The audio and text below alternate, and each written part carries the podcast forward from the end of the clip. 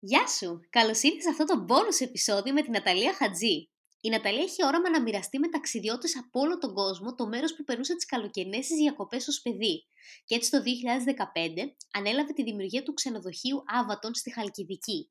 Και στα 23 της έγινε η νεότερη γενική διευθύντρια ενός ξενοδοχείου της αλυσίδας Ρελέν Chateau. Το 2017 το ξενοδοχείο Άβατον έγινε η πρώτη εταιρεία που συμμετείχε στα δώρα για τα Oscars και το 2022 η Ναταλία μπήκε στη λίστα του Forbes 30 Under 30 στην Ελλάδα. Είναι πραγματικά μια εκπληκτική και άξια γυναίκα που έχει κάνει ήδη πολλά και έχουμε να δούμε ακόμα περισσότερα, οπότε πάμε να την απολαύσουμε.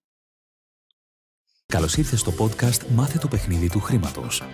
Ζούμε σε έναν κόσμο όπου το χρήμα παίζει κυρίαρχο ρόλο, αλλά κανείς δεν μας έχει εξηγήσει τους κανόνες του παιχνιδιού, καθώς η οικονομική παιδεία δεν διδάσκεται στα σχολεία αυτό είναι το σωστό μέρος για σένα που θέλεις να μάθεις πώς να διαχειρίζεσαι σωστά τα χρήματά σου, πώς να αποκτήσεις παθητικά εισοδήματα και πώς να αρχίσεις να χτίζεις όλες τις σωστές συνήθειες που θα σε βοηθήσουν να πετύχεις όλα όσα ονειρεύεσαι.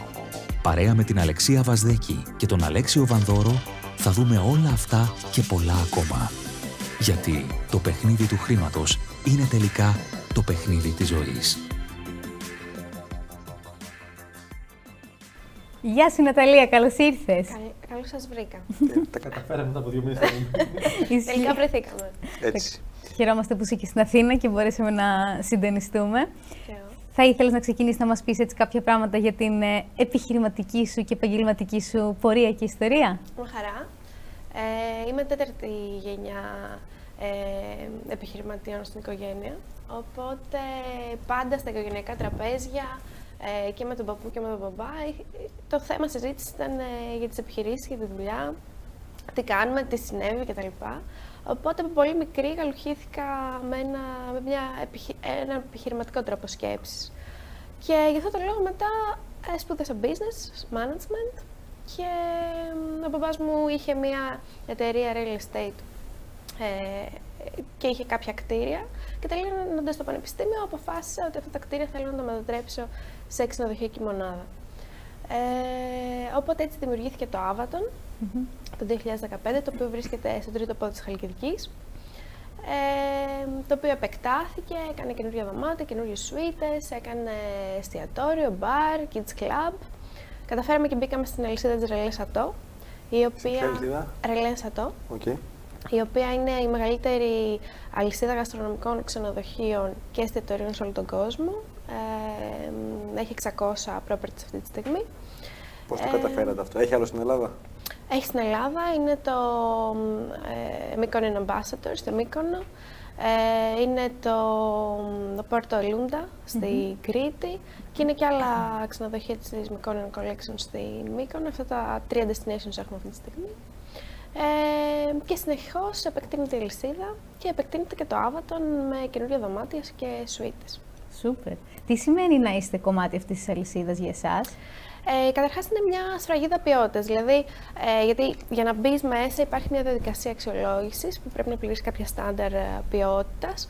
Ε, και φυσικά μπαίνοντας μέσα στη Τριλίσατο, είχαμε και τη μεγαλύτερη αναγνωρισιμότητα σε ένα κοινό το οποίο εξειδικεύεται στη γαστρονομία και ξέρει ο πελάτης ότι εκεί που έρχεται είναι σίγουρα κάπου καλά. Που mm. Άρα αυτοί επιλέγουν ξενοδοχείο βάση γαστρονομίας.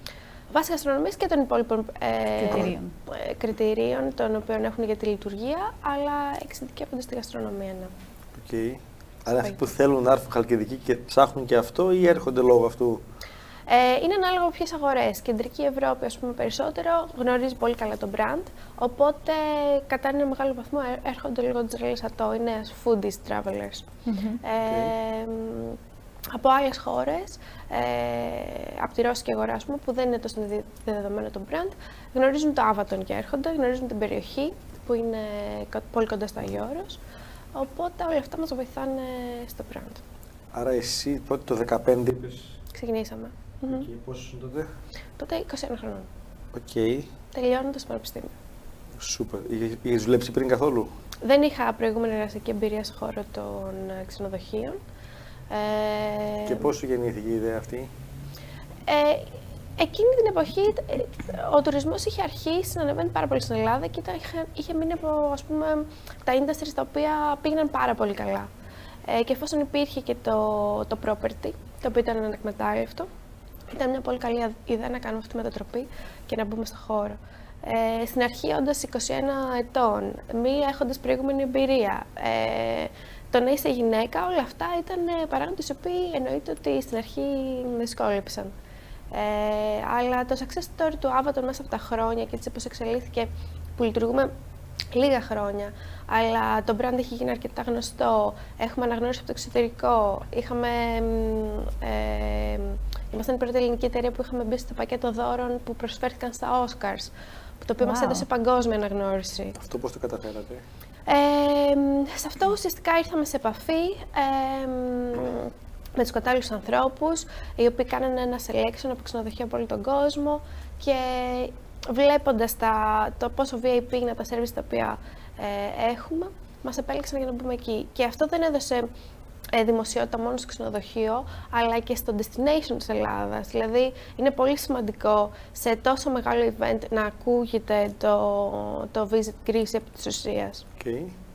Αυτό είναι κάτι που ήταν μια ιδέα δικιά σας Οπότε την κυνηγήσατε. Mm-hmm. Ακριβώς. Και γενικά ο τρόπος με τον οποίο προσπαθούμε να μαρκετάρουμε το προϊόν και να δημιουργήσουμε υποπροϊόντα μέσα σε αυτό, προσπαθούμε να είναι όσο το δυνατόν πιο δημιουργικός γίνεται. Δηλαδή τα προϊόντα που έχουμε στο Avaton, τα οι υπηρεσίες είναι όλες διαφορετικές από αυτές που θα βρεις σε ένα κλασικό ξενοδοχείο. Mm-hmm. Έχουμε, ας πούμε, ε, μπορείς να κάνεις μασάζ ενώ επιπλέεις μέσα στη θάλασσα. Ε, μπορείς να βγεις να κάνεις ένα πικνίκ. Ε, μπορείς να κάνεις πράγματα τα οποία αλλού δεν θα μπορούσες να κάνεις. Ας πούμε, για τη ρώσικη αγορά είναι πάρα πολύ δημοφιλή δημοφιλής μια εμπειρία που, που έχουμε, η οποία λέγεται Sleep Under Sky Full of Stars. Επειδή στη Ρωσία δεν βλέπουν αστέρια και μιλώντας με κάποιους πελάτες που είχαμε πούμε, στο ξενοδοχείο, ε, μας είπαν πόσο τους αρέσει ο ένας ουρανός της Χαλκιδικής κτλ. Ε, μου ήρθε η ιδέα και κάναμε, στρώνουμε ουσιαστικά ένα κρεβάτι που είναι μέσα στην πισίνα ε, της σουίτας. Το στρώνουμε με μαξιλάρια και πληρωματοθήκες κτλ. Και, και μπορούμε να περάσουμε όλο το βράδυ εκεί. Wow. Οπότε όλα αυτά, όλες αυτές οι μοναδικές εμπειρίες τις οποίες στείλουμε κάθε χρόνο και καινούριες, ε, δίνει το added value και κάνει την εμπειρία του πελάτη ξεχωριστή. Και αυτή είναι η δουλειά μας. Δεν είναι απλά να καθαρίζουμε ένα δωμάτιο, να παρέχουμε ένα καλό κρεβάτι κτλ. Είναι να κάνουμε κάτι το οποίο θα το θυμάται για το υπόλοιπο της ζωής σου. Αυτό τρέχεις εσύ όλο. Το κομμάτι του creativity, ε, ναι. Και το, το να έχεις μια creative ιδέα και να την κάνεις τελικά προϊόν, ε, έχει μια αρκετά μεγάλη διαδικασία από κομμάτι φωτογραφίσεων, από κομμάτι τιμολόγησης κτλ. Mm-hmm. Τις αποφάσεις ποιος τις παίρνει αυτά; Ε, με το δημιουργικό κομμάτι ασχολούμαι πιο πολύ εγώ. Το οικονομικό; Ε, και με το οικονομικό. Ενώ ότι μια, μια ιδέα γενικά mm-hmm. έχει και ένα, ένα κόστος να γίνει και ένα mm-hmm. ρίσκο αν θα γίνει ή όχι. Έτσι. Γιατί μπορεί να το κάνουμε όλο αυτό και να μην θέλουν αστέρια τελικά οι Ρώσοι μέσα. Άρα τι κάνετε για ένα πλάνο, φαντάζομαι, ότι θα μας κοστίσει χ; Ναι. Okay, και προσδοκούμε. Αυτό το return. Αυτό το return. Ναι. Ή μπορεί να είναι έμεσο το return, έτσι. Δηλαδή, μας μάθανε ναι. και θα έρθουν για άλλο πράγμα. Okay. Ναι. Ε, συνήθως... Εκεί λοιπόν συναποφασίζετε αυτό, η λειτουργία μέσα στον οργανισμό ποια είναι; Ε, συναποφασίζουμε. Ε, εδώ και ένα μισή χρόνο είναι και ο αδερφός μου στην εταιρεία και χαίρομαι πάρα πολύ γι' αυτό, γιατί με βοηθάει πάρα πολύ.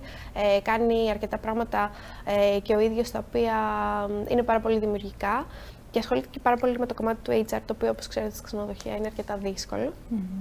Ε, οπότε συναποφασίζουμε, πέφτει μια ιδέα στο τραπέζι, συζητάμε, κάνουμε ένα brainstorming, βελτιώνουμε πράγματα, κάνουμε ένα optimization και το δοκιμάσουμε μετά στην αγορά και παίρνουμε κατευθείαν feedback από το πελάτη. Αυτό είναι αυτό που μας ενδιαφέρει. Δηλαδή, είμαστε σε διαρκή επικοινωνία όλη τη διάρκεια της διαμονής του, αλλά και πριν και μετά από αυτήν. Α, Οι δυο σας το τρέχετε ουσιαστικά με τον αδερφό σου; Ναι. Είμαστε οι δυο μας. Και πόσα άτομα έχει συνολικά Αυτή τη στιγμή έχουμε γύρω στα 50 άτομα προσωπικό. Ε, έχουμε 36 πόρτες, οπότε το... και έχουμε 120 κλίνες χωρητικότητα. Οπότε είμαστε ένας οργανισμός με 170 άτομα κάθε μέρα, τα οποία όλο και κάτι συμβαίνει και πρέπει να διαχειριστούμε. Και αυτό είναι πάρα πολύ. Όλο το χρόνο σεζόν; Ε, όχι, δουλεύουμε Μάιο με Οκτώβριο. Okay. Ε, το καλοκαίρι. Ε, ναι, έχουμε ένα εξαιρετικό εστιατόριο. Θα χαρώ πολύ να σας δω και εκεί. Εννοείται. με χαρά. Εγώ δεν έχω πάει ποτέ Χαλκιδική. Εμείς είμαστε το 80 κάτι, το 87, στο δεύτερο πόδι, στο τρίκορφο. Το τρίκορφο μάλιστα. είναι πριν από ψακούδια, σε ένα οικισμό εκεί. Οπότε εκεί μεγαλώσαμε ουσιαστικά τα καλοκαίρια. Είμαστε κοντά τότε. Είμαστε κοντά. Απλά πλέον επειδή είμαι Αθήνα μόνιμα εγώ, ανεβαίνουμε 10-15 μέρες τον Αύγουστο. Ο αδερφός μου είναι μ- μόνιμα εκεί, τα καλοκαίρια, οπότε με χαρά, με χαρά θα το κάνουμε. Ε, όταν το ξεκίνησες, ξεκίνησες τότε υπήρχαν υποδομές, μεν, χρειάστηκε μια επένδυση για να γίνει Σωστά. ξενοδοχείο. Την ξέρω κατασκευαστικά καλά πόση μπορεί να είναι. Ποιες ήταν οι πρώτες κινήσεις που κάνατε για να μαρκεταριστεί αυτό; Ε, Χάρη τον πελάτη, έτσι. δηλαδή το έφτιαξα, το έκανα και ωραίο το κόνσεπτ. Σωστά. Ναι. Το πιο δύσκολο είναι να βρεις τον πελάτη. Ε, η διαδικασία των πωλήσεων στα ξενοδοχεία ε, είναι μια διαδικασία η οποία, άμα πας με την πεπατημένη οδό, είναι αρκετά straightforward. Το πάω μέσω booking και πρακτόρων κτλ. Ας πούμε. Ε, ναι, αλλά το να βρεις το δικό σου το κοινό, να ξέρεις πώς θα το στοχεύσεις σωστά, ε, με το λιγότερο δυνατό κόστος, είναι μια άλλη ιστορία. Θέλει πιο εξειδικευμένες γνώσεις ε, και θέλει να ασχοληθείς αρκετά ο ίδιος. Δηλαδή, εγώ όταν ξεκίνησα, έψαξα πάρα πολύ, ε, ρώτησα πάρα πολύ και ήμουν πάρα πολύ τυχερή γιατί ο κόσμος των ξενοδόχων, των well-established ξενοδόχων, αυτούς που τα ξενοδοχεία τους τρέχουν άριστα, ε, είναι πάρα πολύ ανοιχτοί. Οπότε, Σημαντικό. πολύ σημαντικό. Αλλά πήγαινες και ρωτούσες. Άνοιξαν την αγκαλιά τους, με βοήθησαν Οκ. πάρα πολύ. Ε, μου έμαθαν πάρα πολλά πράγματα, μου έμαθαν πράγματα για την τιμολογική πολιτική, για τη στόχευση, για τα πάντα. Ε, μ, ουσιαστικά είναι ένας κλάδος ο οποίος δεν έχει μυστικά και το, αυτή την αγάπη που εισέπραξα μπαίνοντας στον κλάδο, άρχισα να τη δίνω και εγώ όταν άρχισαν άλλοι ξενοδόχοι να με ρωτάνε. Άνθρωποι οι οποίοι και ξεκίνησαν ε, το δικ- τη δικιά τους πορεία στον Και αυτό τουρισμό. είναι σημαντικό αυτό που λέμε και στα podcast, ότι λέμε, ρωτήστε, ότι πραγματικά πετυχημένοι στον κλάδο τους θέλουν να μοιραστούν, δεν τα έχουν κρυφά. Ναι, δεν απλά, υπάρχει. απλά δεν πάει να ρωτήσει ο κόσμος. Ναι. ε, ε, πλέον ρωτάει, είναι πολύ θετικό αυτό. Δηλαδή, μέσα στα social media ή ας πούμε, κάνεις μια συνέντευξη ή οτιδήποτε, με παίρνει κόσμος τηλέφωνο, παίρνει στο ξενοδοχείο και ρωτάει πώς μπορεί να έρθει σε επικοινωνία μαζί μου. Ε, οπότε αυτό είναι πάρα πολύ θετικό. Άρα τα πρώτα βήματα εκεί ήταν. Ήταν δύσκολα, ήταν σταθερά ε, και αποδείχθηκαν ότι έχουν ε, άμεσο αποτέλεσμα. Δηλαδή με το που εφαρμόζεις κάποιες τεχνικές, ε, βλέπεις άμεσα τα αποτελέσματα, πρέπει να στη συνέχεια ε, να ενημερώνεσαι γιατί υπάρχουν και πάρα πολλά συστήματα, ειδικά στο κομμάτι του revenue management, ε, τα οποία πρέπει να γνωρίζεις, το οποίο είναι πάρα πολύ σημαντικό πλέον για τα ξενοδοχεία. Δεν πάμε με μια παλιά λογική που είχαμε έναν τιμοκατάλογο σταθερό και όποιος κλείσει έχει, δεν έχει ζήτηση. Άμα δεν έχει τελευταία στιγμή, θα κάνουμε ένα offer και θα ρίξουμε πάρα πολύ την τιμή και ό,τι πάρουμε. Δεν υπάρχει αυτό πλέον. Πλέον με το revenue management ξέρουμε ανά πάση στιγμή πώς είναι η ζήτηση στην αγορά, πώς είναι τα καταλημμένα δωμάτια, ε, πώς έχουν ανέβει οι τιμές των ανταγωνιστών, πώς έχουν κατέβει, ποιοι είναι sold out. Οπότε μπορούμε να πάρουμε decisions για το pricing on the spot και γι' αυτό το λόγο αλλάζουμε και συνεχώς τις τιμές. Okay. Και, και συνήθως όταν είναι high season, φ- φαντάζομαι βασικά πριν τη σεζόν, έχετε πλανάρει και έχετε φτιάξει όλη τη στρατηγική και μετά ουσιαστικά την υλοποιείτε και όταν τελειώσει βλέπετε τι πήγε καλά και τι όχι και το Για face επαναπροσδε- user, ναι. Οκ. Ε, αλλά όλα αυτά τα εργαλεία που υπάρχουν πλέον στην αγορά, τα οποία μας δίνουν πάρα πολλά insights για το market πριν κάνει την κράτηση ο πελάτης. Δηλαδή από, το, από τη στιγμή που αρχίζει και ψαχνει ε, πού θα μπορούσε να πάει διακοπες, ε, όλο αυτό το insight που έχουμε μας βοηθάει πάρα πολύ για το πώς θα, κάνουμε, θα, θα αλλάξουμε τις τιμές μας και πώς θα τον προσελκύσουμε καλύτερα. Έχετε το πρόγραμμα αυτό το οποίο φιντάρετε κάπως τέλος πάντων. Είναι διάφορα, διάφορα προγράμματα, Okay. Και τα οποία διάφορα... καταλήγουν σε ποιον, Ε, ουσιαστικά καταλήγουμε σαν σε ένα- πληροφορία. σε ένα RMS system, το οποίο σου δίνει τα νούμερα και πρέπει εσύ να κάνεις το decision. ε, Αλλά αυτό είναι το, το δικό σου κομμάτι, α το πω έτσι, Ναι, μέσα. ναι. Οπότε κάπως έτσι παίρνουμε πάρα πολύ καλά insights από την αγορά. Να ρωτήσω κάτι άλλο. Το κομμάτι των- που είπ- αναφέρθηκες πριν στην νεαρή σου ηλικία, που και τώρα είσαι πολύ νέα. Πώς το διαχειρίζεσαι αυτό, ή σε βλέπουν ως, τι λέει το μικρό κοριτσάκι, η νεαρή κοπέλα Στην κτλ. αρχή είναι πάντα έτσι. Στην αρχή είναι πάντα έτσι, γι' αυτό και είναι αρκετά δύσκολο. Και δεν είναι μόνο στο κομμάτι ότι μπορεί να είστε δύο πελάτε έτσι, ένας travel agents, είναι ότι μέσα στο δικό σου ξενοδοχείο οι, δι- οι ίδιοι εργαζόμενοι στην αρχή αμφιβάλλουν ε, για αυτό που λες ή ε, μπορεί να πεις κάτι και είναι σαν να μην το είπες. Αλλά μ, αν υπάρχει γνώση και βλέπουν ότι το έχεις ψάξει αρκετά και καταλαβαίνουν αυτά τα πράγματα τα οποία τους λες, θέλει υπομονή όλη αυτή η διαδικασία. Έτσι το παρουσιάζω λίγο ανέμακτο, αλλά δεν είναι. Ναι. Ε, τους αποδεικνύεις ε, καθημερινά ότι αυτό που τους λες έχει αξία και θα βοηθήσει και αυτούς και τη λειτουργία. Ε, οπότε νομίζω μετά από τα δύο πρώτα χρόνια ε, σε μένα αυτό εξαφανίστηκε, αυτό ήταν το καλό. Άρα τον πρώτο καιρό η... ο τρόπος να αντιμετωπίσεις είναι κλείνω τα αυτιά μου και συνεχίζω αυτό που πιστεύω ότι θα είναι σωστό. Ε, στην αρχή, ναι, είναι πιο δύσκολο. Είναι πιο δύσκολο να δεχτούν αυτό που λες. Ε, μετά όμως νομίζω ότι εφόσον αποδεικνύεις και εσύ έμπρακτα ε, τις συνέπειες αυτών των οποίων λες, ε, είναι εύκολη η διαδικασία. Και όταν είπες, ουσιαστικά, αν κατάλαβα καλά, πήγες και είπες στον πατέρα σου στα 21 ότι θέλω να κάνω αυτό. Ήταν αν... αυτό, έτσι έγινε, Ε, ή μαζί θα το κάνατε; Ήταν μια κοινή απόφαση. Ε, ο τρόπος με τον οποίο θα λειτουργούσε, έτσι όπως το είχαμε στο μυαλό μας και δύο, ήταν τελείως διαφορετικός. Ε, μ, στην αρχή δηλαδή είχαμε ξεκινήσει με κάποια εταιρεία η οποία θα έκανε κάποιο consulting κτλ. Εγώ συγκρούστηκα με αυτό, ε, ε, έφυγε αυτή η εταιρεία, οπότε από τη στιγμή που έφυγε και μετά ε, υπήρχε το περιθώριο να ανθίσει το Avaton και έτσι έγινε.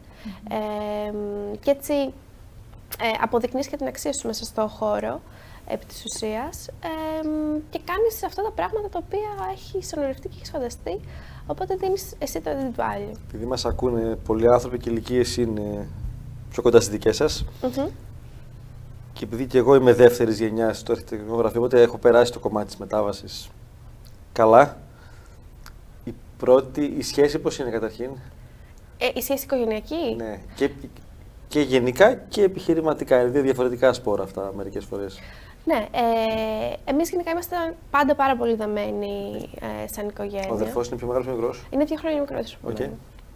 Ο οποίος έχει σπουδάσει στο École Hôtelière de Lausanne ξενοδοχειακά, οπότε έχει πολύ εξειδικευμένη Οκ. ε, γνώση. Εγώ έχω πιο γενική γνώση με το business και αυτό προσπαθώ να κάνω, γιατί πλέον ε, θεωρώ ότι πρέπει να έχεις πιο ευρύ περιβάλλον για να βοηθάς ε, και πιο, μ, πιο ευ- ευρύ πεδίο για να βοηθάς το creativity σου και να κάνεις περισσότερα πράγματα. Πες εδώ και sorry, και για τη φιλοσοφία που λέγαμε πριν. Ναι, και ότι γενικά η φιλοσοφία ήταν κάτι το οποίο με βοήθησε να κάνω connect the dots και να σκέφτομαι πιο σφαιρικά, ε, που βοηθάει όλο το creativity και το innovation μέσα στο industry.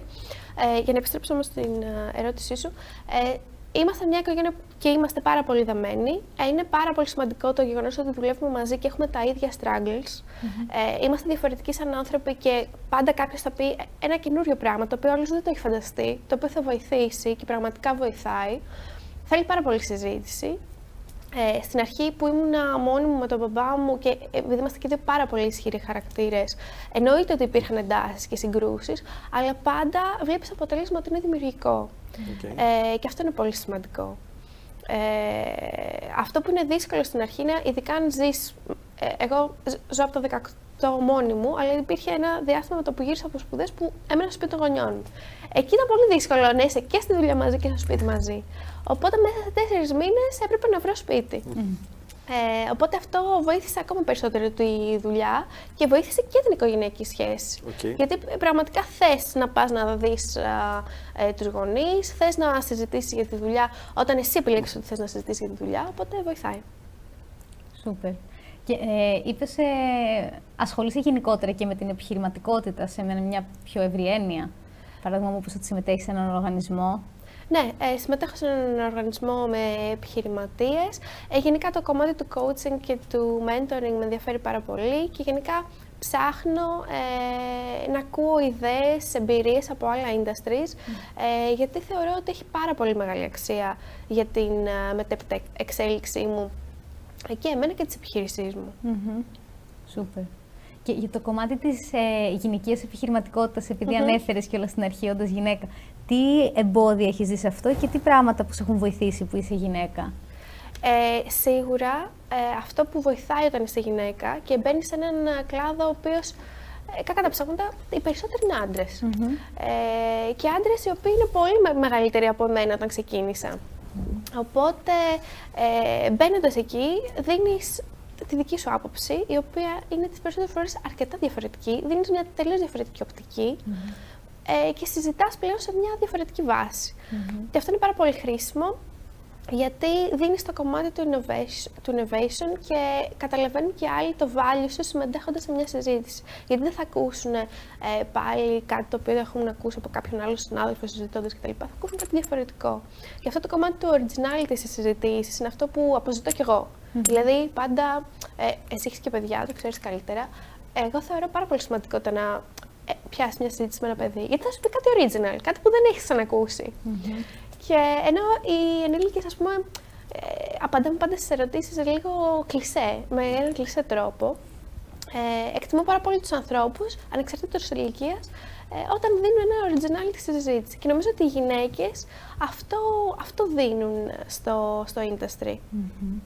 Και δίνουν και πλέον τώρα που το Human Resources έχει τόσο μεγάλη σημασία ε, και αυτό που λέμε ότι συνήθως τα θεωρούμε θηλυκά χαρακτηριστικά, ε, βοηθάνε πάρα πολύ στο να, να εξελιχθούν οι άνθρωποι και το να υπάρχει καλύτερο culture μέσα στους οργανισμούς, το οποίο είναι πάρα πολύ σημαντικό πλέον και όσο περνάνε τα χρόνια γίνεται ακόμα πιο σημαντικό.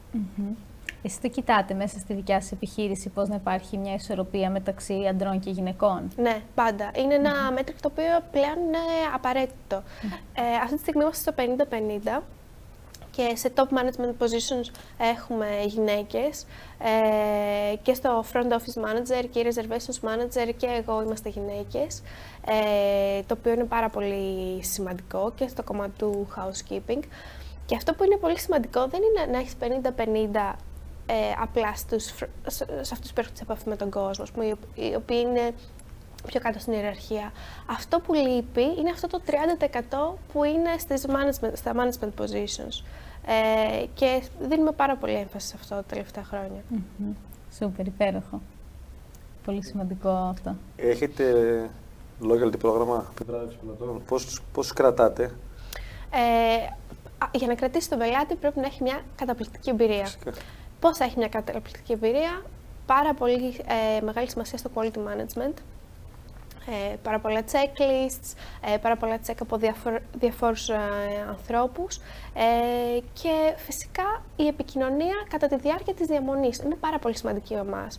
Ε, δεν υπάρχει ε, εργαζόμενος που δεν θα ξέρει με το όνομά του τον κάθε πελάτη και να μπορεί να το χαιρετήσει σωστά, mm-hmm. να έρθει σε επικοινωνία, να του πει πώς ήταν η διαμονή σας, ποια είναι τα ενδιαφέροντά σας, για να πάει κάποιος άλλος και να του κάνει μια tailor-made πρόταση. Ξέρω ότι σας αρέσουν τα σκάφη. Θα έλεγα να κάνουμε μια κρουαζιέρα.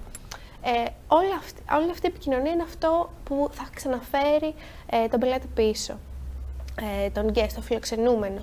Ε, και αυτό είναι πάρα πολύ σημαντικό. Σε δεύτερη φάση είναι το loyalty. Πρέπει, ειδικά στο, στο, στο μέγεθος το δικό μας που είναι ένα πιο boutique property, είναι η προσωπική επαφή. Mm. Να ξέρει ότι υπάρχει αυτός ο άνθρωπος πίσω στην Ελλάδα που τον περιμένει και θα του σχεδιάσει τις διακοπές έτσι όπως έχει ενεργευτεί. Γιατί οι διακοπές είναι κάτι ιερό πραγματικά. Δηλαδή, ο άλλο δουλεύει ένα ολόκληρο χρόνο για να πάει να κάνει 15 μέρες διακοπές. Mm. Ε, έχουμε μεγάλο, το, μεγάλο αίσθημα ευθύνης για να μπορέσουμε να καταφέρουμε να είναι τι διακοπές του. Okay. Και να μην έχει την αγωνία του που θα πάω, τι θα κάνω, πώς θα οργανώσω και αυτό. Ακριβώς. Ε, πολύ, πολύ σημαντικό. Και αυτό που πρέπει να ξέρει ο πελάτης είναι ότι ε, δεν είναι απλά το loyalty να έχεις κάποια έκπτωση. Είναι ξέροντα τον πελάτη πώς μπορείς να τον εξυπηρετήσεις πιο εξατομικευμένα. Για μας αυτό είναι το πιο σημαντικό. Ε, δηλαδή, έχουμε κάποια secret experiences τα οποία τα έχουμε για κάποιους πελάτες οι οποίοι ξέρουμε ότι θα τα εκτιμήσουν ιδιαίτερα ε, ανάλογα με το ενδιαφέρον τους. Ε, ας πούμε, κάνουμε κάποια cooking classes, τα οποία είναι για συγκεκριμένους πελάτες, γιατί δεν μπορούμε να βάλουμε 120 πελάτες τη μέρα να κάνουμε cooking class, είναι πολύ συγκεκριμένη ένας αριθμός. Αλλά πρέπει να ξέρουμε ότι αυτός ο πελάτης είναι αυτός, ας πούμε, που κάνει celebrate το δικό μας το value, το οποίο είναι L'art de la vie λέγεται, ε, στο οποίο είναι the art of living well, ας πούμε. Και να θέλει να κάνει cooking class, να το εκτιμήσει ιδιαίτερα. Σε αυτό θα το προτείνουμε. Ε, κάποια μεγάλη αποτυχία που είχες μέχρι σήμερα και τι έμαθες από αυτό; Μεγάλη αποτυχία. Μεγάλη, μια αποτυχία. δεν είναι τεράστια. Δεν έκλεισε επιχείρηση, υπάρχει ακόμα. Ναι, ναι, σωστά. Κοίταξε, πάντα υπάρχουν πράγματα προς βελτίωση, δεν το συζητώ. Δηλαδή, ειδικά με τόσο γρήγορα που τρέχουν οι εξελίξεις και με το πόσο γρήγορα μπορούμε να ενημερωνόμαστε, υπάρχουν κάποια projects τα οποία μπορούν να πάρουν περισσότερο χρόνο και να λυπηθούν από ό,τι άλλα. Οπότε ε, κυνηγάμε πραγματικά το, με, το χρόνο. Ε, Αποτυχία, αποτυχία. Κάτι που θα έκανε διαφορετικά αν πήγαινες στον χρόνο πίσω; Κάτι που Θα θα πάμε έκανα λίγο πιο ήπια. διαφορετικά, Πήγαινα το χρόνο πίσω. Ε, νομίζω ότι στην αρχή, όπως ήταν δομημένο το project, είχαμε πάρα πολλά ε, δωμάτια τα οποία ήταν κυρίως για οικογένειες γιατί είχαν δύο υπνοδωμάτια μέσα. Ε, περνώντας ο καιρός είδαμε ότι ε, χρειάζονται περισσότερο τα ζευγάρια γιατί ε, είναι, θα έρθουν πιο πολύ να μείνουν στη low season γιατί τα σχολεία τότε είναι ανοιχτά. Οπότε κάναμε κάποια δωμάτια τα οποία ήταν για ζευγάρια. Και αποδείχθηκε ότι αυτά ήταν τα πιο εμπορικά δωμάτια τα οποία είχαμε. Οπότε κάτι τέτοιο, ας πούμε, στη, στο, στη δομή του, του ξενοδοχείου. Ε, πες ότι είναι μια νεαρή κοπέλα, 21 χρονων που θέλει να ξεκινήσει κάτι νέο επιχειρηματικά. Ναι. Επειδή έχει κάνει κάτι αντίστοιχο, τι θα της συμβούλευες; Ε, να ξεκινήσει με πάρα πολύ όρεξη. Αν δεν έχει πάρα πολύ όρεξη, να μην το κάνει. Γιατί οι ώρες που απαιτούνται να αφιερώσεις ε, είναι πάρα πολλές και πραγματικά δεν μπορείς να το κάνεις αν δεν έρχεται αυτό που μέσα σου. Δηλαδή, ε, ειδικά όταν ξεκίνησε η εταιρεία και όλο αυτό το project, ε, δούλευα ατέλειωτες ώρες. Δούλευα 15 με 18 ώρες καθημερινά. Ε, και πραγματικά, αν ε, δεν ένιωθα ότι κάνω κάτι πάρα πολύ δημιουργικό που με ευχαριστεί εμένα, νομίζω ότι δεν θα το, δεν θα το κατάφερνα. Ε, και επειδή στην αρχή ξεκινήσαμε σαν κάτι ακόμα πιο boutique, δηλαδή ε, ήταν μόνο 16 βίλες και το προσωπικό δεν ήταν τόσο πολύ.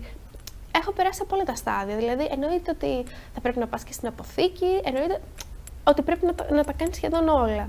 Ε, και αυτό είναι και η μαγεία του ταξιδιού επί της ουσίας, γιατί ξέρεις όλα τα πόστα, ξέρεις τι δουλεύει, τι δεν δουλεύει.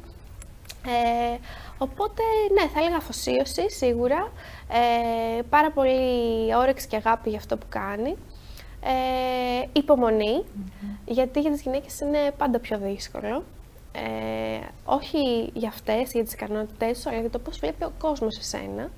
Ε, οπότε θα πρέπει να σκληραγωγηθεί αρκετά ε, μέχρι να, να νιώσει πολύ καλά ε, και θα πρέπει να αποδείξει την αξία της εννοείται.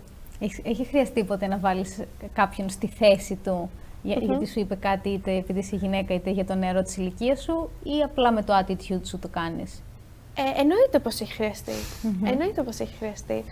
Ε, πάντα με μέτρο, πάντα με ψυχραιμία, ε, πάντα προσπαθώντας ε, να μην εκνευριστείς. ε, όλα αυτά είναι πάρα πολύ σημαντικά. Δηλαδή είναι αρετές μπαίνοντας μέσα στο στίβο των επιχειρήσεων για μια γυναίκα και είναι κάτι το οποίο δυστυχώς πρέπει να το περιμένει. Ε, αλλά ευτυχώς είναι κάτι που μπορεί να αλλάξει. Πολύ Αυτό είναι το σημαντικό. θετικό. Με τον COVID, τι φαντάζομαι επηρεαστήκατε όπως όλοι, σωστά; Ε, Όλα, ο τουρισμός επηρεάστηκε αρκετά, είναι η αλήθεια. Τι έμαθες κάποια πράγματα για το πώς μπορείς να κινήσεις από εδώ και πέρα, δηλαδή ο COVID σας βοήθησε να μάθετε κάποια πράγματα και να αλλάξετε κάποια στη στρατηγική σας; Η αλήθεια είναι ότι ο COVID επιτάχυνε πάρα πολύ ε, μ, κάποιες διαδικασίες μέσα στον τουρισμό ε, και έδωσε μ, στους ξενοδόχους να καταλάβουν το πόσο σημαντικό είναι πλέον το digital κομμάτι ε, μ, στα ξενοδοχεία. Και αυτό το λέω γιατί. Γιατί με τον COVID δυστυχώς οι περισσότεροι tour operators δεν δούλευαν. Ε, δεν έστελναν τόσο πολλές κρατήσεις, ο κόσμος έκλεινε μεμονωμένα, ε, γιατί θέλει να είναι σε άμεση επικοινωνία με τον ξενοδόχο, αν δεν μπορούσε να ταξιδέψει, για όλα αυτά. Οπότε έκλεινε περισσότερο online ή με τηλέφωνο, ε, που σημαίνει τι, ότι έπρεπε οι ξενοδόχοι να έχουμε τα κατάλληλα CRM συστήματα έτσι ώστε να παίρνουμε την κράτηση και να την μετατρέπουμε κατευθείαν σε διαδικτυακή. Θα πρέπει να έχουμε πάρα πολύ καλά στεγμένα websites, πάρα πολύ καλά στεγμένα booking engines, πολύ καλές διαφημίσεις και στα meta search ε, και στα social media. Έπρεπε εμείς κατευθείαν να πάμε στον, α, στον, τε- Πελάτη. στον τελικό καταναλωτή. Ε, έπρεπε να έχουμε πάρα πολλά καλά reviews, γιατί ο πελάτης πλέον έψαχνε online για τα reviews σου. Δεν ήταν ότι πήγαινε σε ένα travel agent και σου έλεγε «Εγώ πιστεύω ότι αυτό είναι καλό ξενοδοχείο, πάνε» και έμενε σε, αυτού, σε αυτού τη γνώμη. Ε, μ, επίσης, ε, έκανε όλες τις κρατήσεις πολύ πιο νωρίς, δηλαδή εστιατόρια, μπαρ, μασάζ, όλα αυτά τα έκλεινε από μόνος του από την αρχή. Σε αυτό που δυσκολευτήκαν όλοι οι ξενοδόχοι είναι ότι οι κρατήσεις πήγαν αρκετά last minute. Οπότε έπρεπε ο ξενοδόχος να έχει την, α, την ηρεμία να μην ρίξει πολύ τις τιμές του last minute, γιατί ο πελάτης ερχόταν έτσι κι αλλιώς. απλά ο σχεδιασμός του ήταν πιο της τελευταίας στιγμής.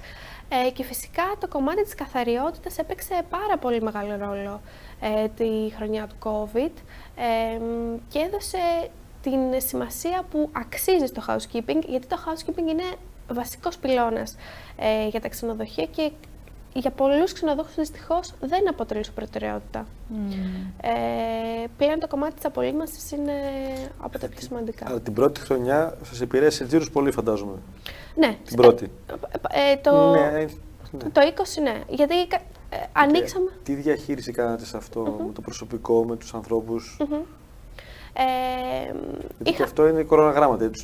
Πόσους έχω, τους κρατάω και αν έχω δεν, οι περισσότεροι ξενοδόχοι δεν διώξαν προσωπικό. Okay. Αυτό ήταν το πολύ θετικό, γιατί βοήθησε και το κράτος με διάφορες διαδικασίες okay.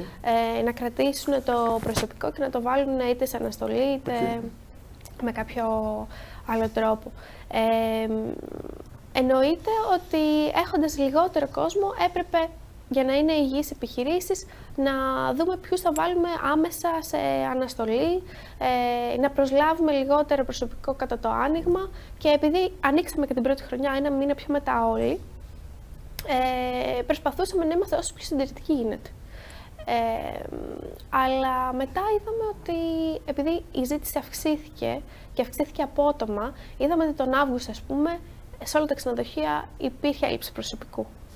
Ε, και αυτό παρατηρούμε και τις χρονιές μετά COVID, γιατί υπάρχουν πολλοί ξενοδοχοί πάλι που άλλαξαν ε, industry.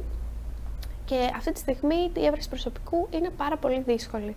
Δηλαδή, σε σχέση με άλλες χρονιές που μπορεί να παίρνουμε 300 με 400 βιογραφικά τη μέρα, αυτός ο ρυθμός έχει πέσει ραγδαία. Τη μέρα. Ναι.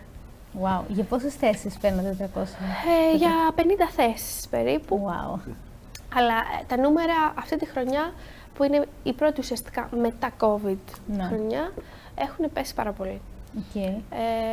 Ε, το 21 όμως ήταν καλύτερο, έτσι; Ε, το 21 στην έβρεση προσωπικού ε, ήταν και εκείνο δύσκολο. Mm. Φέτος είναι πιο δύσκολο στην έβρεση προσωπικού, αλλά οι κρατήσεις το 21 σε σχέση με το 20 εννοείται ότι ήταν πάρα πολύ καλύτερες και ευελπιστούμε ότι το 22 θα είναι και αυτό μια καλή χρονιά. Το 23 πιστεύουν όλοι ότι θα είναι rocket έτος για τον ναι, τουρισμό. Και επειδή εσείς κάνετε experience based και αυτό ψάχνει πλέον ο κόσμος, δηλαδή δύο χρόνια την έχουν φάει στο κεφάλι όλοι. Ακριβώς. Θα ψάξουν εμπειρίες, δηλαδή, όχι απλά να παραμείνω κάπου. Και πλέον... Και είστε καλά στημένοι, ναι. Ε, και πλέον δεν, ο πελάτης δεν θέλει μόνο τον ήλιο και τη θάλασσα. Και αυτό είναι αυτό που πρέπει να καταλάβουν οι περισσότεροι ξενοδόχοι. Και φαίνεται και πλέον και από τα στατιστικά ότι δεν είναι το καλύτερο όλοι οι ξενοδόχοι προσπαθούν να κάνουν περισσότερα και περισσότερα δωμάτια και πέφτει η τιμή και βασίζονται στον tour operator, ο οποίος μπορεί να πτωχεύσει. Αυτό για μας πλέον δεν είναι ένα feasible model για τον τουρισμό. Mm-hmm. Δηλαδή, μικρές μονάδες οι οποίες στο bottom line βγάζουν περισσότερα από ότι τις τεράστιες μονάδες. Καλά, σίγουρα. Έχει ένα σημείο το οποίο αν το περάσεις μετά. Είναι, είναι δύσκολο yeah. γιατί εξαρτάσαι από τρίτους. Ε, νομίζω στην Ελλάδα έχουμε αρκετές boutique μονάδες οι οποίες κινούνται προς αυτή την κατεύθυνση και αυτό είναι πάρα πολύ θετικό. Αλλά ο κύριος όγκος των τουριστών δυστυχώς έρχεται ακόμα από το παλιό ας πούμε, ε, tour operator based μοντελο Το οποίο σιγά σιγά φαίνεται να. Είναι λόγω COVID αλλάζει αυτό. Ναι. Mm-hmm.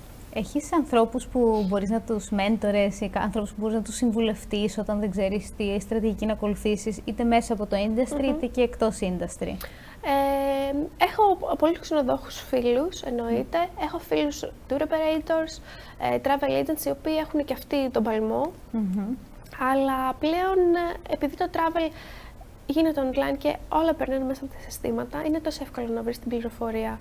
Ε, το θέμα είναι τι θα κάνουμε στην πληροφορία, οπότε εκεί έρχονται, έρχονται οι συζητήσεις που κάνουμε μεταξύ μας.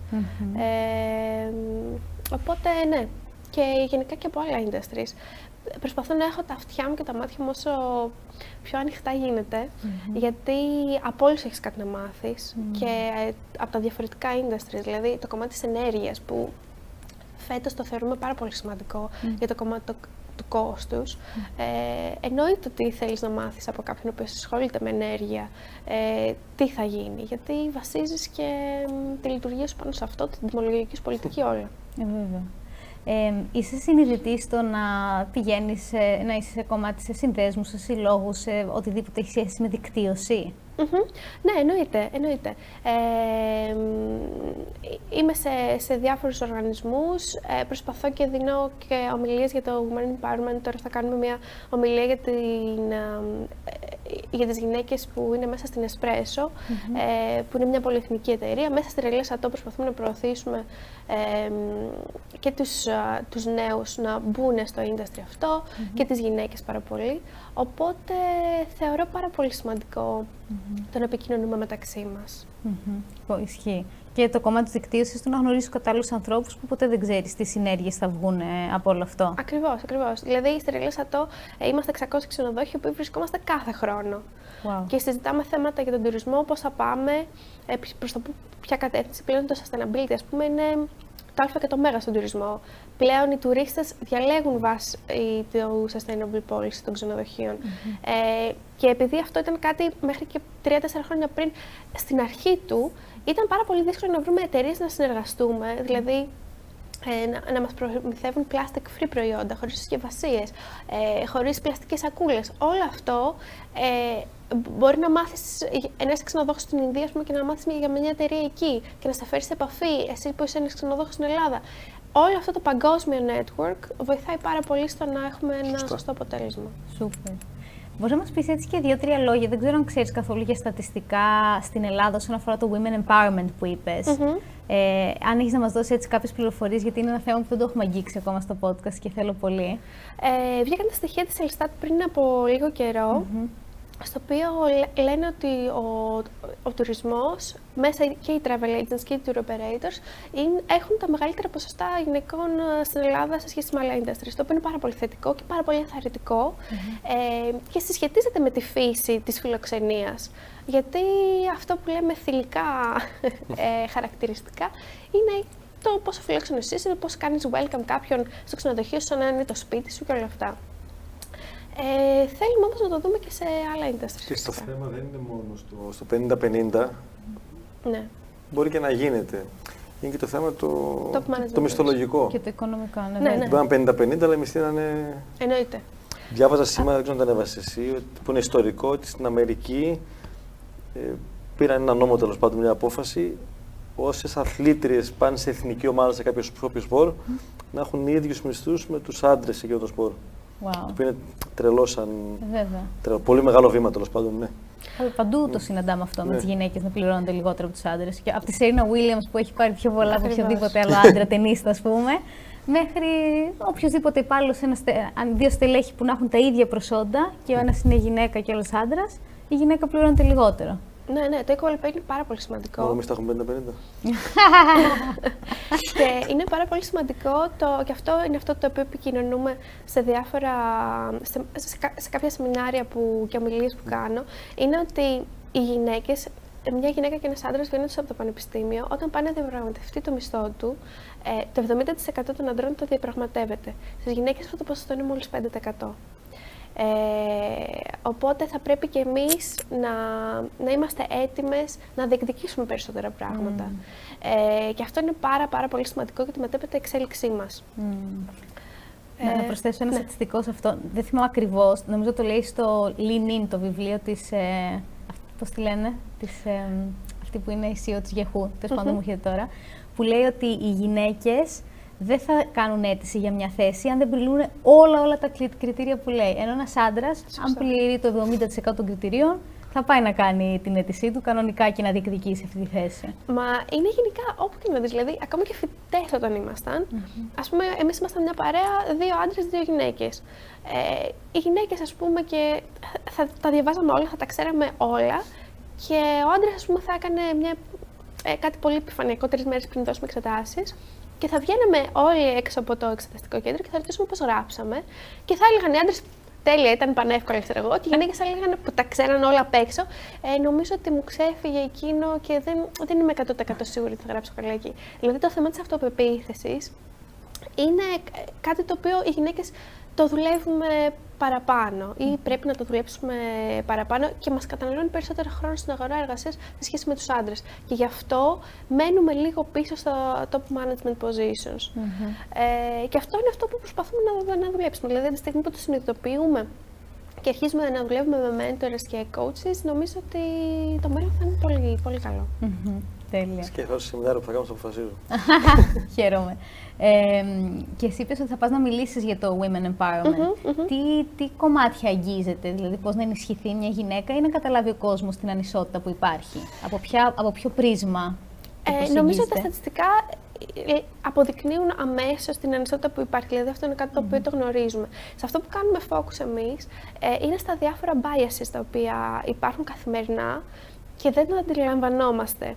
Παράδειγμα. Ε, παράδειγμα, ε, το παρατηρούμε ας πούμε ότι επειδή κάποια είναι γυναίκα ε, και είμαστε σε ένα δωμάτιο όλοι μαζί, ε, η γυναίκα θα πάει να καθίσει στην τελευταία θέση στο boardroom, mm. πιο μακριά από όλους ε, εμείς προσπαθούμε να πούμε ότι σε αυτόν που είναι επικεφαλής του boardroom εκείνη την ώρα, θα πρέπει να πει, θα ήθελα να ακούσω τη γνώμη σου, αν θέλεις να έρθεις λίγο πιο κοντά ή βλέπουμε ότι σε ένα τέτοιο meeting θα βάλουν γυναίκα να κρατήσει σημειώσεις, ενώ μπορεί να είναι όλοι equals. Mm.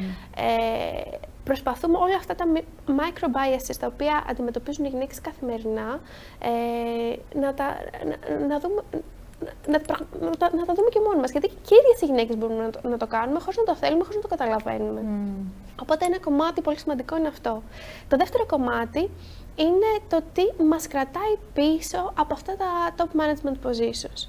Δηλαδή, πλέον ασχολούμαστε με αυτό. Πώς μπορούμε να περάσουμε αυτό το σύνορο, αυτό το όριο. Mm. Ε, και το είναι το κομμάτι της αυτοπεποίθησης, το οποίο μας κρατάει κάποια χρόνια πίσω. Και το δεύτερο κομμάτι είναι ότι στις γυναίκες δεν γίνεται τόσο mentoring και coaching ε, για το για τα οικονομικά και τα στρατηγικά κομμάτια μιας επιχείρησης, το οποίο είναι πάρα πολύ σημαντικό. Mm. Ε, δηλαδή, ένας coach, ε, ε, business coach, είχε μια γυναίκα και έναν άντρα και θεωρούσε ότι και στους δύο κάνει το πάρα πολύ καλό coaching. Στον έναν άντρα τι έκανε, προσπαθούσε να του μάθει το business, ενώ στη γυναίκα προσπαθούσε να χτίσει την αυτοπεποίθησή της. Mm-hmm. Όταν σε κάποιον μαθαίνεις το business και σε έναν άλλον την αυτοπεποίθηση, τον έναν τον πας κατευθείαν, τον, τον, ε, του λες εσύ θα πας προς top management position, ενώ στον άλλον λες ότι ακόμα δουλεύεις στην αυτοπεποίθηση, άρα θα είσαι σε middle class position. Ε, οπότε προσπαθούμε να μάθουμε το business, τις στρατηγικές αποφάσεις, τις οικονομικές αποφάσεις, τα οικονομικά νούμερα στις γυναίκες περισσότερο. Και αυτό είναι αυτό που πρέπει να συνειδητοποιήσουν οι ίδιες για να φτάσουν το στόχο τους. Γιατί λένε ότι μέχρι τώρα τα κάνω όλα τέλεια, είμαι καλύτερη στο τμήμα μου, τα πάντα. Τι με κρατάει πίσω και δεν μπορώ να πάρω αυτό το top management position. Είναι οι, οι γνώσεις αυτές που πρέπει να έχουμε πιο σφαιρικές για το κομμάτι του business. Υπέροχο. Άρα εσείς κοιτάτε μέσα στην εταιρεία πώς να κάνετε στις γυναίκες coaching για να μπορούν να ανέβουν στο top management. Ακριβώς. Δηλαδή το κοιτάτε από την αρχή να δημιουργηθεί όλο αυτό. Γιατί στους άντρες το, το κομμάτι της αυτοπεποίθησης το έχεις δεδομένο. Οπότε δεν τρώσει χρόνο εκεί. Mm-hmm. Εμείς προσπαθούμε να κάνουμε αυτό το catch-up και αυτή τη μετάβαση έτσι ώστε να τους να έχουμε managerial positions. Σούπερ. Τέλειο. Κάνει με τελευταία. Μια τελευταία ερώτηση. του ενός εκατομμυρίου. ε, ωραία. Βασικά, ποια είναι τα επόμενα σου πλάνα; Άμα έχεις ε, ναι. κάτι πιο δομημένο. Ε, τώρα αυτή τη στιγμή κάνουμε και άλλο expansion, είναι το δεύτερο expansion στο οποίο κάνουμε σε, στην ε, πενταετία mm-hmm. και είμαστε πάρα πολύ χαρούμενοι γι' αυτό γιατί το Εκεί στις εγκαταστάσεις πάντα. Καλά. Ναι, στις εγκαταστάσεις. Είχατε την έκταση ή αγοράσετε δίπλα. Ε, είχαμε την έκταση, okay. αλλά ε, κάνουμε 20 καινούριες πόρτες ε, γιατί υπάρχει πολύ μεγάλη ζήτηση και αυτό μας ικανοποιεί ιδιαίτερα. Ε, και μετά το δεύτερο κομμάτι είναι το Avatar Hotel Management, το οποίο... Sorry, για το πρώτο κομμάτι, mm-hmm. χτίζετε άρα παραδίπλα κι άλλα, είστε στις εγκαταστάσεις; Ναι, ναι, ναι. Δίπλα σαν expansion ακριβώς με το στο ίδιο property. Το χειμώνα το καταλαβαίνω. Το καλοκαίρι τι κάνετε για να μην τους ταλαιπωρείτε αφού είστε. Δεν σταματάνε οι εργασίες το καλοκαίρι. Άρα δουλεύετε 6 μήνες το χειμώνα και. Okay, γιατί και αυτό έχει ένα. Βέβαια. Σημαντικό. Δεν γίνεται τουρισμός και φασαρία. ναι, προφανώς. Ειδικά σε αυτά τα μέρη. ναι, δεν πάνε okay. μαζί. Ε, ειδικά σε εμάς που είναι ένα πολύ relaxing ας πούμε, property. Ε, και το δεύτερο κομμάτι είναι το κομμάτι του Avatar Hotel Management, που είναι μια εταιρεία που κάνουμε consulting ε, και management σε άλλους ξενοδόχους, σε ανθρώπους που θέλουν να ξεκινήσουν τώρα στον τουρισμό. Ε, ή θέλουν να έχουν ένα καινούριο project μέσα σε ένα ήδη υπάρχον ε, τουριστικό κατάλημα, δηλαδή να ασχοληθούν περισσότερο με την αηφορία, με το storytelling, με όλα αυτά. Άρα παίρνεις το success story σου και λες: Δείτε πώς μπορείτε και εσείς να το κάνετε. Ακριβώς. Ειδικά με το κομμάτι των πωλήσεων που είναι πολύ σημαντικό. Mm. Ε, σε όλα αυτά τους βοηθάμε. Έχω και άλλη μια καλύτερη τελευταία ερώτηση, δεν μ' άρεσε η Εντάξει, είναι, ποιο είναι το όραμά σου ή ο σκοπός όλων αυτών που κάνεις, ε, αυτό που λέω τώρα, επειδή κάνουμε ένα focus ε, ιδιαίτερα στο κομμάτι του sustainability, είναι το να κάνουμε καλύτερες διακοπές, διακοπές που θα μείνουν αξέχαστες ε, στους, στους επισκεπτες έτσι ώστε να έχουμε ένα αναβαθμισμένο τουριστικό προϊόν στην Ελλάδα. Γιατί στην Ελλάδα είμαστε στον παγκόσμιο τουριστικό χάρτη, αλλά ακόμα δεν έχουμε πάρει το position το οποίο μας αξίζει. Ε, δηλαδή έχουμε αρκετούς τουρίστες, αλλά πρέπει να φανταστούμε ανάλογα ότι μόνο η Μαγιόρκα έχει όσους τουρίστες έχουμε στην Ελλάδα. Ε, που είναι απλά ένα νησί. Ε, οπότε θεωρώ ότι έχουμε πάρα πολύ μεγάλο πεδίο ε, να ασχοληθούμε και να φτάσουμε τον τουρισμό ακόμα πιο ψηλά. Τι ωραία. Σε ευχαριστούμε πάρα πολύ για το χρόνο σου και όλα όσα μοιράστηκες. Σας ευχαριστώ πολύ. Το απόλαυσε κι εσύ; Εννοείται. Τέλεια. Ευχαριστούμε. Καλή συνέχεια. Καλή συνέχεια. Πώς θα σου φαινόταν αν υπήρχε ένας τρόπος να βρεις 10 επιπλέον ώρες μέσα στην εβδομάδα σου; Είναι γεγονός πως σήμερα όλοι τρέχουμε και θα θέλαμε να βρούμε κάποιες επιπλέον ώρες για τον εαυτό μας, την προσωπική ανάπτυξή μας, για τους ανθρώπους που αγαπάμε, για να χτίσουμε κάτι παράλληλο με αυτό που κάνουμε. Έχουμε φτιάξει λοιπόν ένα 15 λεπτό βίντεο για να σε βοηθήσουμε να βρεις 10 επιπλέον ώρες μέσα στην εβδομάδα σου και μπορείς να το δεις εντελώς δωρεάν. Μπες στο vreschrono.gr για να το κατεβάσεις. Vres γράφεται V-R-E-S X rono.gr ή δες τη σημειώσει αυτού του επεισοδίου για να δεις το σύνδεσμο. Καλή απόλαυση!